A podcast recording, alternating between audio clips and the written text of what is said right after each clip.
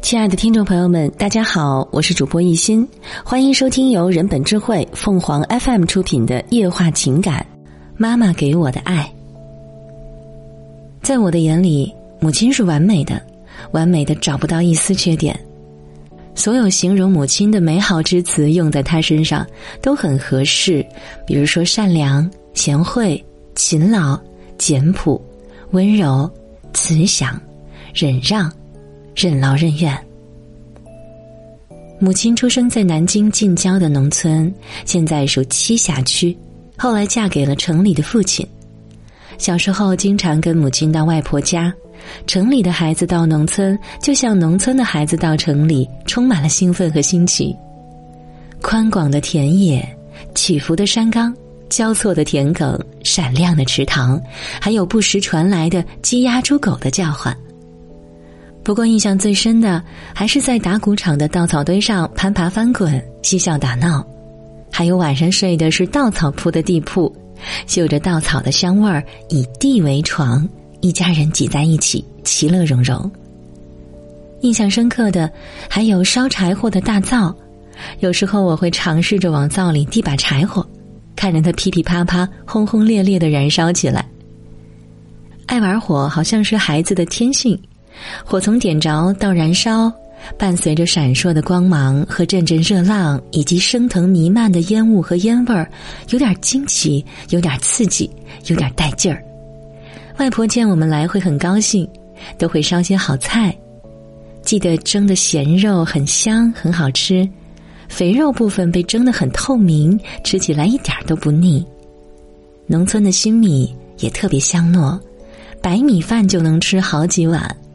还有就是大灶炕的锅巴，又香又脆，嚼着嘎巴响。每次回家，母亲也会显得很开心。记得我小时候有气管炎，发作时总是母亲背着我去医院打针，在母亲的背上，我会跟着母亲脚步的节奏而颠簸摇晃。有时我感觉到身体往下滑了，母亲就会停下。双腿一蹬，双手一搓，把我搓上来，再继续前行。母亲每次带我去医院打完针，都会买碗馄饨给我吃。馄饨的美味抚平了打针的疼痛。母亲平时上街买菜，有时候也会带着我，顺便给我买点小吃。平时吃饭，她总是把最好的菜夹到我碗里。夏天高温时，母亲单位每天会发冰棒，她自己舍不得吃，都会放在搪瓷缸里带回来给我吃。回来时，冰棒已化成冰水儿，而且只有杯底一点点，但是很甜，很好喝。有赤豆冰棒味儿的，有橘子冰棒味儿的，还有奶油味儿的，这个味道至今难忘。那个时候还小，只知道是母亲单位发的，用来防暑降温的。并不知道为何要防暑降温，后来才知道车间里很热，挡车工一人负责八台织布机，三班倒，经常上夜班，劳动强度很大，车间内又机器轰鸣，如果再加上高温，是很容易中暑的。之后，每当我想起这甜甜的冰棒水是母亲冒着中暑的危险换来的，内心就会泛起一丝涩涩的愧疚。对母亲的感激与思念之情也会油然而生。后来母亲生病期间，我给母亲买过好多饮料，记得母亲最喜欢喝的是水蜜桃汁。母亲不仅工作辛苦，在家也很辛苦，家务事儿母亲做的最多。我小的时候，爷爷卧床不起，父亲是教师，不擅长或者不愿意做家务，奶奶倒是会做些家务。在我的印象中，母亲在家时每天忙碌着，生煤炉、刷马桶、挑水、买菜、烧饭、搞卫生、织毛衣，还有上井洗衣服。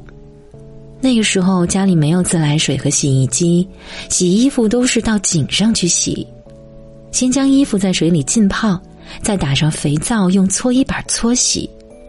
比较厚的衣服，比如说棉袄之类，就用棒槌打，然后用清水过几遍，最后再拧干。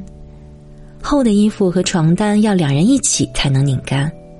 去井上洗衣服，除了要带衣服和肥皂之外，还要带盆儿、桶、棒槌、搓衣板儿。洗完之后再带回来晾晒。我有时候会帮着妈妈拿东西，偶尔还会帮着打水和拧衣服。稍大些也会帮着挑水，开始摇摇晃晃，后来才有点像样。当然次数很少，主要是母亲心疼我，不想让我累着。听众朋友们，无论你是开心还是难过，不管你是孤独还是寂寞，希望每天的文章都能给你带来不一样的快乐。你也可以关注我们的微信公众号“情感与美文”，收听更多内容。